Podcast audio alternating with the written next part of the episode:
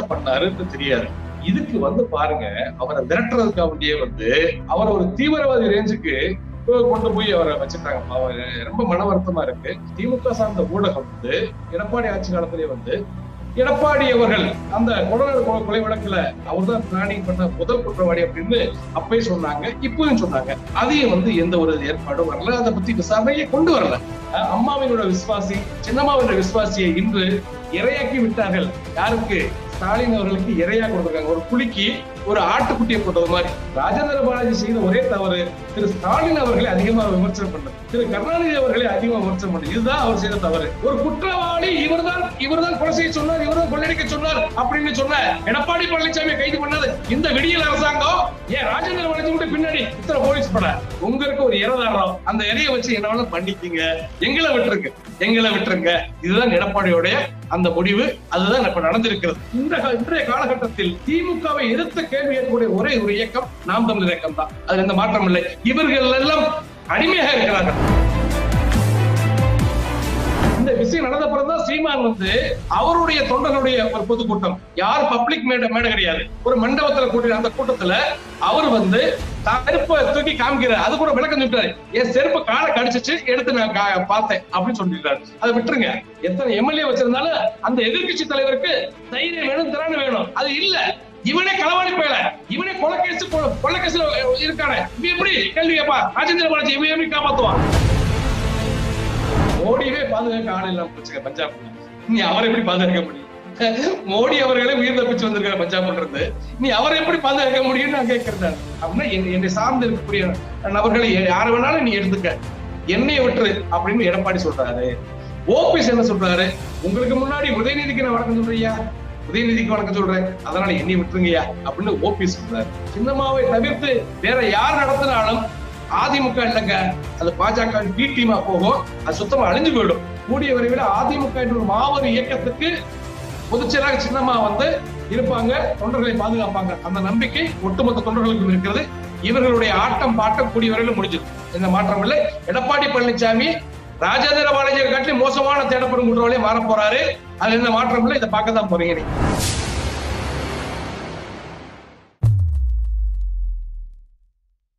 வணக்கம் எப்படி இருக்கீங்க? வணக்கம் வணக்கம் வணக்கம் தம்பி. நல்லாமா இருக்கேன்? நீங்க எப்படி இருக்கீங்க? நல்லா இருக்கேன் நல்லா இருக்கேனே பல நாள் தேடுதலுக்கு அப்புறம் ராஜேந்திர பாலாஜியை வந்து கைது பண்ணியிருக்கிறாங்க.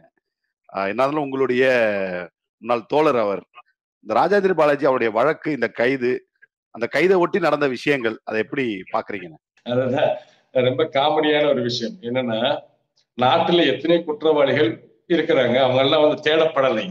தேடப்படல. தேடப்படும் குற்றவாளி அறிவிச்சது வந்து ராஜேந்திர பாலாஜியை பழிவாங்கும் நடவடிக்கை தான். இது நல்லா ஒண்ணு புரிஞ்சுக்கங்க நீங்க.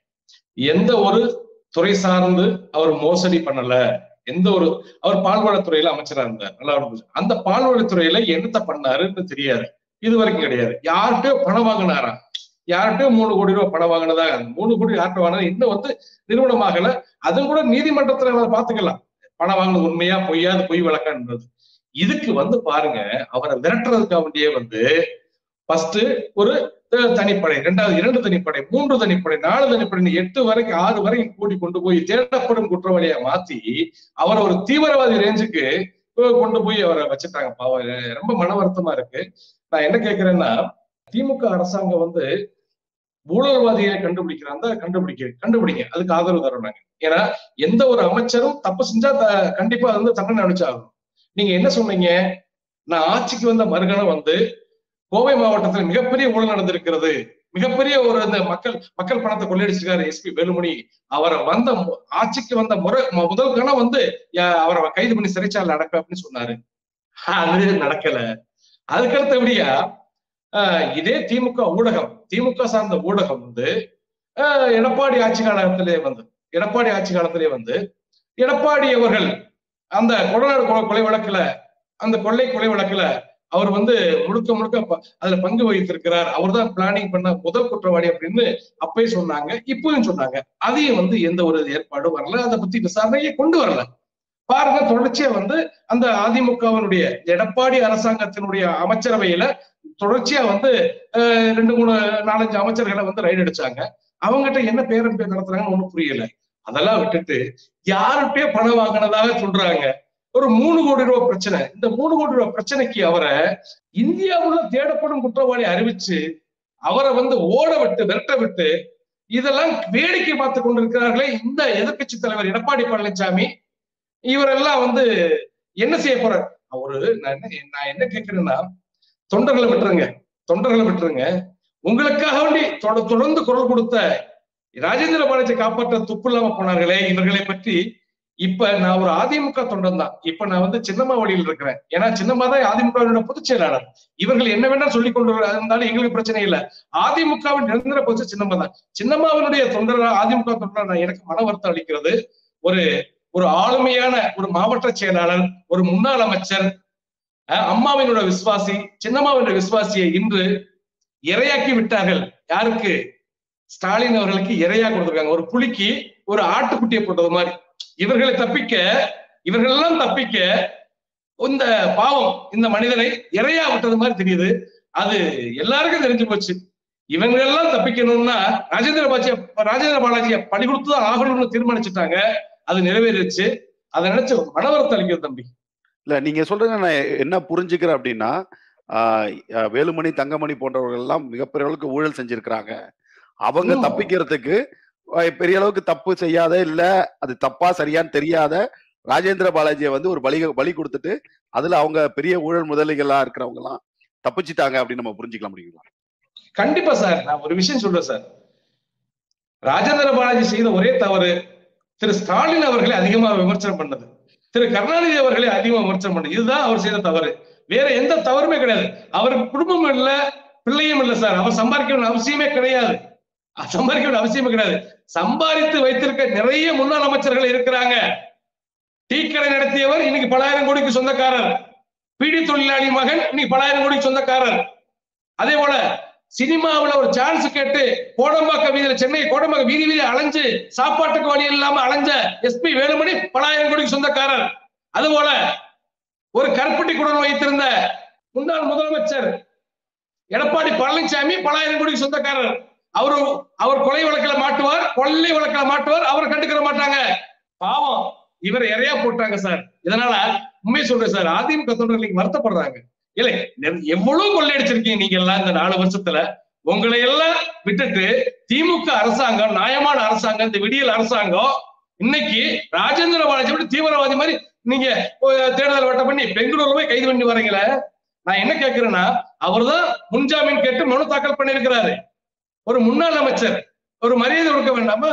ஒரு குற்றவாளி இவர்தான் இவர்தான் கொலை செய்ய சொன்னார் இவர்தான் கொள்ளடிக்க சொன்னார் அப்படின்னு சொன்ன எடப்பாடி பழனிசாமி கைது பண்ணாது இந்த விடியல் அரசாங்கம்? ஏன் ராஜேந்திர பாலாஜி மட்டும் பின்னாடி இத்தனை போலீஸ் பட? மக்கள் என்ன முட்டாளா? அப்ப இப்ப உள்ள எதிர்க்கட்சியும் ஆளுங்கட்சியும் கைகோர்த்து ராஜேந்திர பாலாஜி என்ற ஒரு நல்ல மனிதனை பலிகடாக்கி விட்டார்கள் பலிகடா இல்லண்ணா இப்போ அரசியல்ல இருக்கிறவங்க அமைச்சரா இருந்தவங்க மேல ஊழல் குற்றச்சாட்டோ இந்த மாதிரியான குற்றச்சாட்டு வர்றது வந்து வரலாற்றுல புதுசு இல்ல. காலங்காலமா. நிறைய பார்த்திருக்கோம். ஆனா. இந்த வழக்க அந்த வழக்கை எதிர்கொள்ளாம இவர் தலைமறைவுன ஓட வேண்டிய அவர் சொந்த ஊர்ல இருந்திருக்கலாம்ல. இல்ல கைது மட்டும் கைது இருந்தா நிரூபிச்சுட்டு வெளியில வந்திருக்கலாம்ல. தன் சொந்த ஊர்லயே இல்லாம ஒரு ஒரு காரா மாறி போய் வெளி மாவட்ட மாநிலத்துக்கு போனது அப்படிங்கும் போது ஏதோ ஒரு பெரிய தவறு பின்னணியில் இருக்கிற மாதிரி தோற்றத்தை மக்கள்கிட்ட ஏற்படுத்து இல்லையா? ராஜேந்திர பாலாஜி அவர்களோட நடவடிக்கை நான் கேட்கிறேன் இல்ல ஒரு விஷயம் தம்பி அதான் உங்களுக்கு நான் விளக்குறேன். எடப்பாடி அவர்களுக்கு பிரச்சனை வரும்போது ராஜேந்திர பாலாஜி மறியல் பண்ணாரு. அது விருதுநகர்லயே அந்த ஏரியாவில் தென்மாவட்ட மறியல் பண்ணாரு. ஒரு ஒரு ஒரு தர்ணாவை நடத்தினாரு. ஆனா ராஜேந்திர பாலாஜிக்கு பிரச்சனை வரும்போது எடப்பாடி எந்த மாவட்டத்தில் அதிமுக இப்போ உள்ள இவர்கள் சொல்லுகிறார்கள் அதிமுக தொண்டர்கள் எந்த இடத்துல ஒரு ராஜேந்திர பாலாஜிக்கு ஆதரவா குரல் கொடுத்து மறியல் பண்ணாங்க? இல்ல எடப்பாடி அவர்கள் வந்து அந்த கட்சியுடைய தலைமை தலைமையா இருக்காரு. அப்படிங்கிறப்ப. தொண்டர்கள் ஆர்ப்பாட்டத்துக்கு வரது சரி. ஒரு ஒரு அமைச்சர் தான் அதை சட்டப்படி அவர் சந்திக்கலாம். சட்டப்படி அவர் சந்திக்கிறதுக்கு பின்னாடி இருந்து உதவி செய்யலாம் அப்படிங்கிற இடத்துல கூட இருந்திருக்கலாம்ல. இது ஒரு பெரிய முரணா திரிக்க வேண்டிய அவசியம் இல்ல இல்ல தம்பி ஒரு விஷயம் உங்களுக்கு நான் சொல்ல விரும்புறேன். அதிமுகவை பொறுத்தளவுக்கு இப்போ உள்ள அதிமுக அம்மாவு அம்மா இருக்கும் பொழுது அதிமுக கடக்கோடி தொண்டனுக்கு ஒரு பிரச்சனை என்றால் தமிழகம் முழுக்க அது ஆர்ப்பாட்டம் போராட்டமாக மாறும்.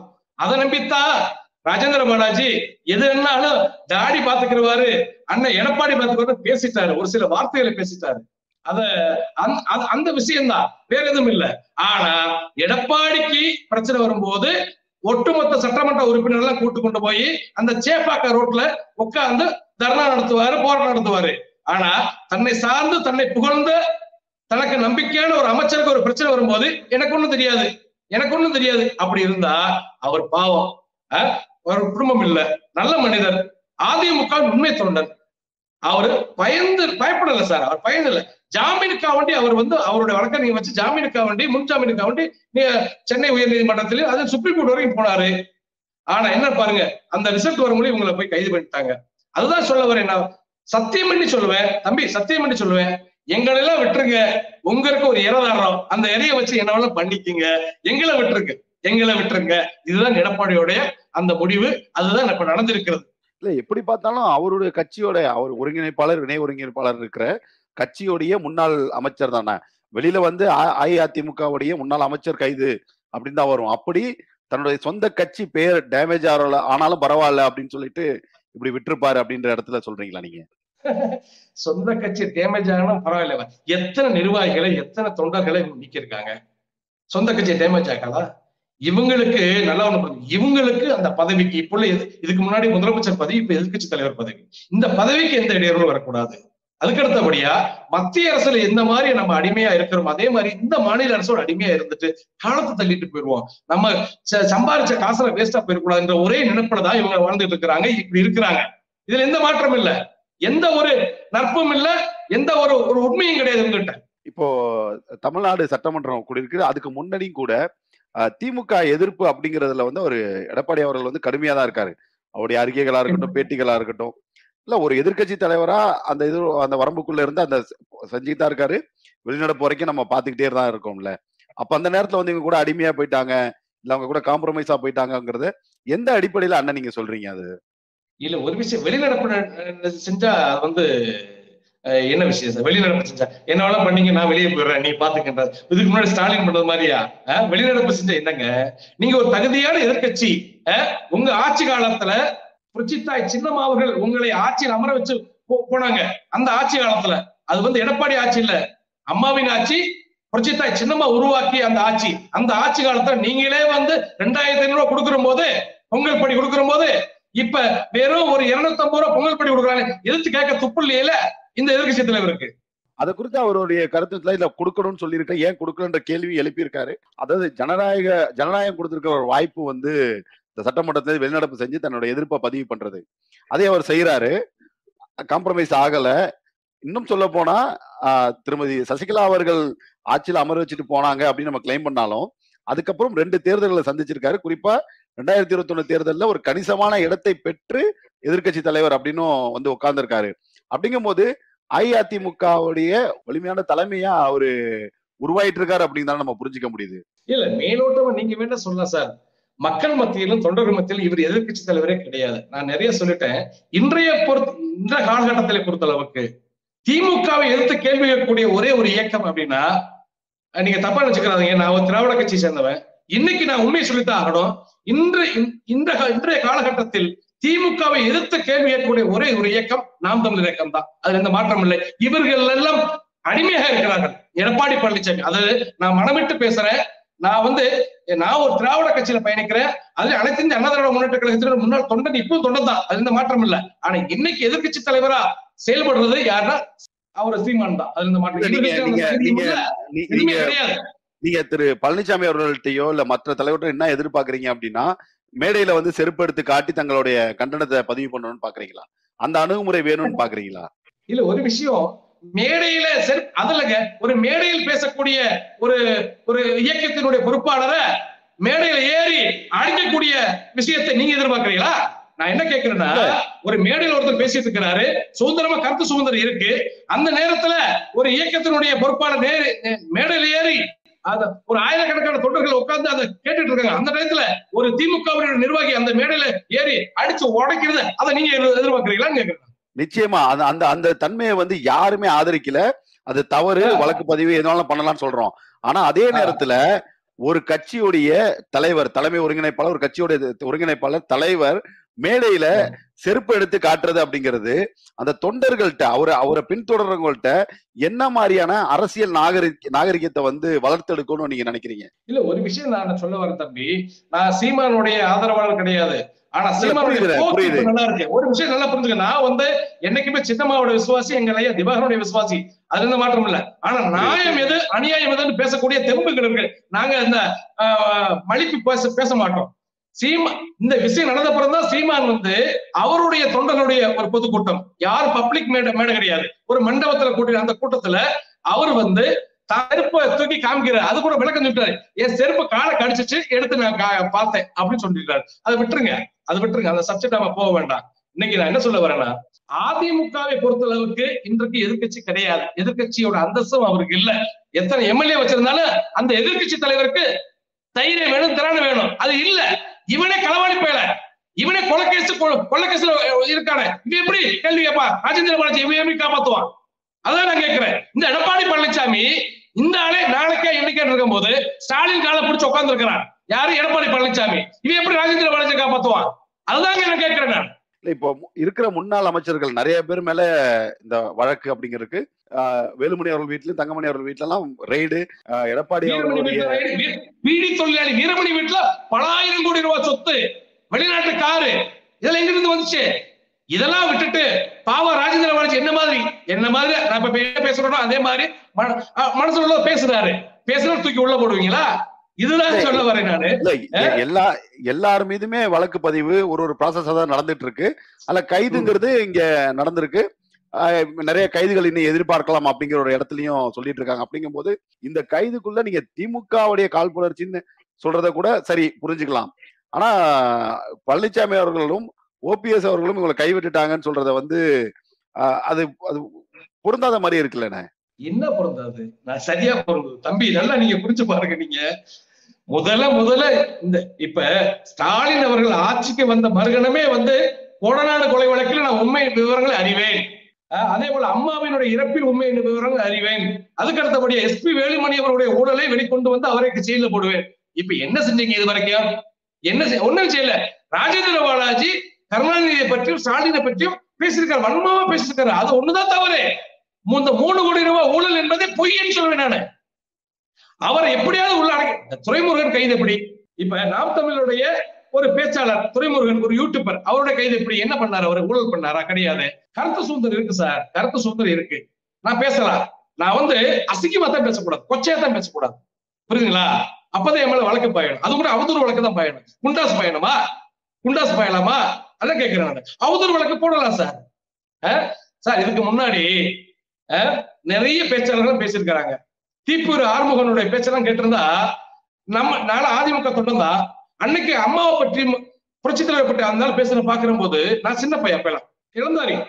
அப்ப எல்லாம் எனக்கு மனம் கொதிக்கும். யாராவே அப்படின்னு. அதெல்லாம் நாங்க ஜீரணிச்சு வந்தவங்க. ஏன் ஜீரணிக்க முடியல? கருணாநிதி மகன் தானே நிறைய பிரச்சனைகள் அவர் ஜீரணிச்சிருக்காரு. உங்களால ஏன் ஜீரணிக்க முடியல? நீங்க நினைச்சிருந்தா தமிழகத்துல ஊழல்வாதியை ஒழிப்புன்னு சொன்னா முதல்ல எஸ்பி வேலுமணி தூக்கி உள்ள போட்டுருக்கணும்.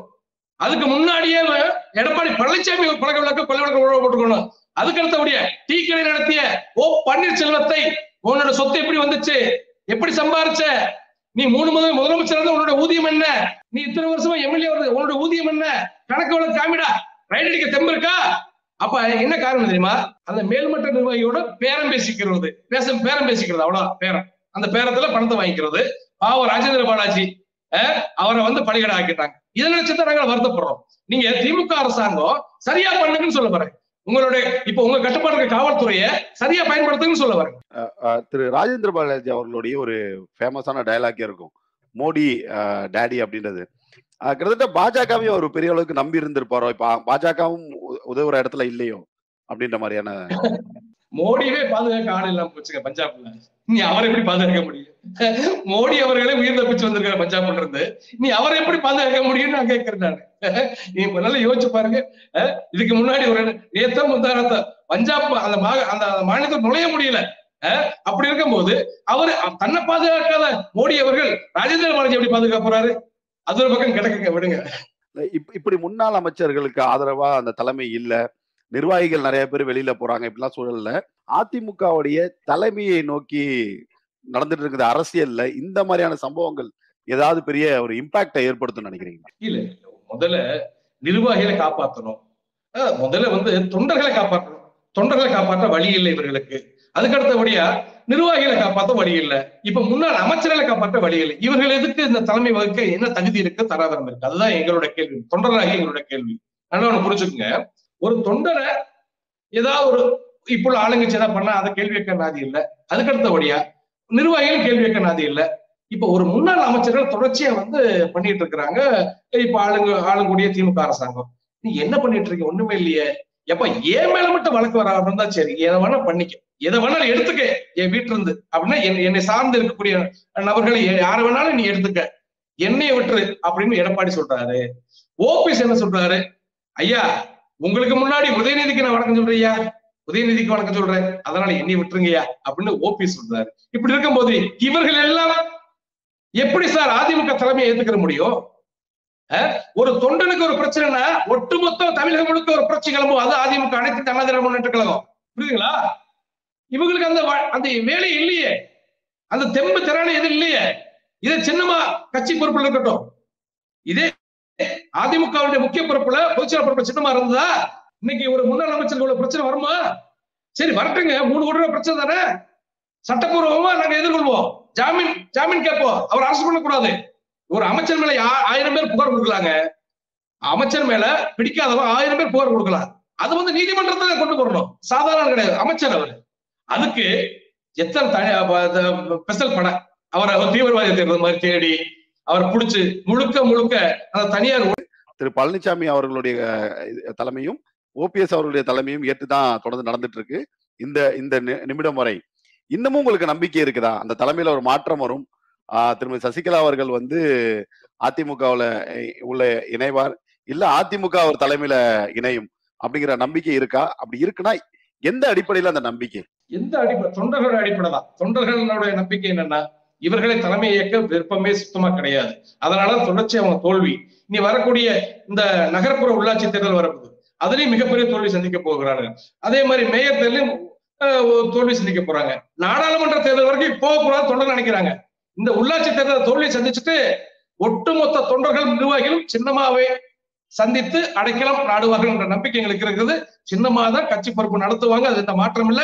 சின்னமாவை தவிர்த்து வேற யார் நடத்தினாலும் அதிமுக இல்லைங்க அது பாஜக பி டீமா போகும் அது சுத்தமா அழிஞ்சு போயிடும். அதிமுக தொண்டர்கள் எப்பவும் சின்னமா பின்னாடி தான் இருக்காங்க. அது இந்த மாற்றம் இல்ல. அது கூடிய வரையில உங்களுக்கு தெரிய வருது வெற்றி தோல்வி தாண்டி ஒரு அமைப்புக்கு பின்னாடி இருக்கிறது அரசியல் இருக்கிறவங்க எல்லாருமே விரும்புவாங்க. அதிமுக தோல்வியே அடைஞ்சா கூட இன்னைக்கு தமிழ்நாட்டின் இரண்டாவது கட்சி அதிக வாக்கு ஆஹ் வங்கி உள்ள கட்சி அப்படின்ற இடத்துல தான் இருக்கு. இங்க ஒரு அமைப்பு பலம் இருக்கு. ஆஹ் சசிகலா அவர்களுக்கு வந்து கிட்ட போனா அந்த அமைப்பு பலம் இல்லை இந்த நிமிடம் வரை. அது கூட ஒரு தயக்கத்துக்கான காரணமா இருக்கா? இல்ல அமைப்பு என்பது அந்த அமைப்பை உருவாக்கி உருவாக்கி கொடுத்ததே அவர் சின்னமா அவங்க தான் அஹ் எடப்பாடியார் ஓபிஎஸ் ஆர் இவர்கள் அறிமுகப்படுத்தி சின்னமா அதெல்லாம் உலகத்துக்கு தெரிஞ்ச விஷயம் நாட்டுக்கு தெரிஞ்ச விஷயம் தொண்டர்கள் மத்தியில் எல்லாரும் தெரிஞ்ச விஷயம். இவர்களை நம்பி இனி பயணிக்க தயாரில்லை தொண்டர்கள். தமிழகத்தில் கூட அதிமுக தொண்டர்கள் இவர்களை நம்பி இனி பயணிக்க தயாரில்லை என்ற விஷயம் அதிமுக தொண்டராக எங்களுக்கு தெரியும். எங்கிட்ட பேசுறாங்க எல்லாருமே பேசுறாங்க. ஆகவே இவங்க என்ன வேணாலும் போட்டோம் தோல்வியை சந்திக்க சந்திக்க எங்க அவமானம் தான். இருந்தாலும் போயிட்டு வரட்டும். ஒண்ணும் பிரச்சனை இல்லை. அதுல எந்த மாற்றம் இல்ல. எல்லாமே நாங்க தான். அதுல எந்த மாற்றம் இல்ல. சின்னமா அவங்க க- க- கையில் எடுத்தா தான் அதிமுக. இவர்கள் கையில் எடுக்கிறது அதிமுக கிடையாது. அந்த விஷயம் உங்களுக்கும் தெரியும் சார். அதிமுக வெளிநடத்த ஒற்றை தலைமை வேணும். அதுக்கடுத்தபடியா ஒற்றை நிர்வாகம். தலைமை என்ன முடிவெடுக்கிறதோ கடைக்கோடி தொண்டை அதை கடைபிடிப்பான். அதுதான். இரட்டை தலைமை பத்து பதினெட்டு பேர் வழிகாட்டு குழு இதெல்லாம் வந்து அதிமுக செல்லாது சார். இப்ப என்னமோ போயிட்டு இருக்கு.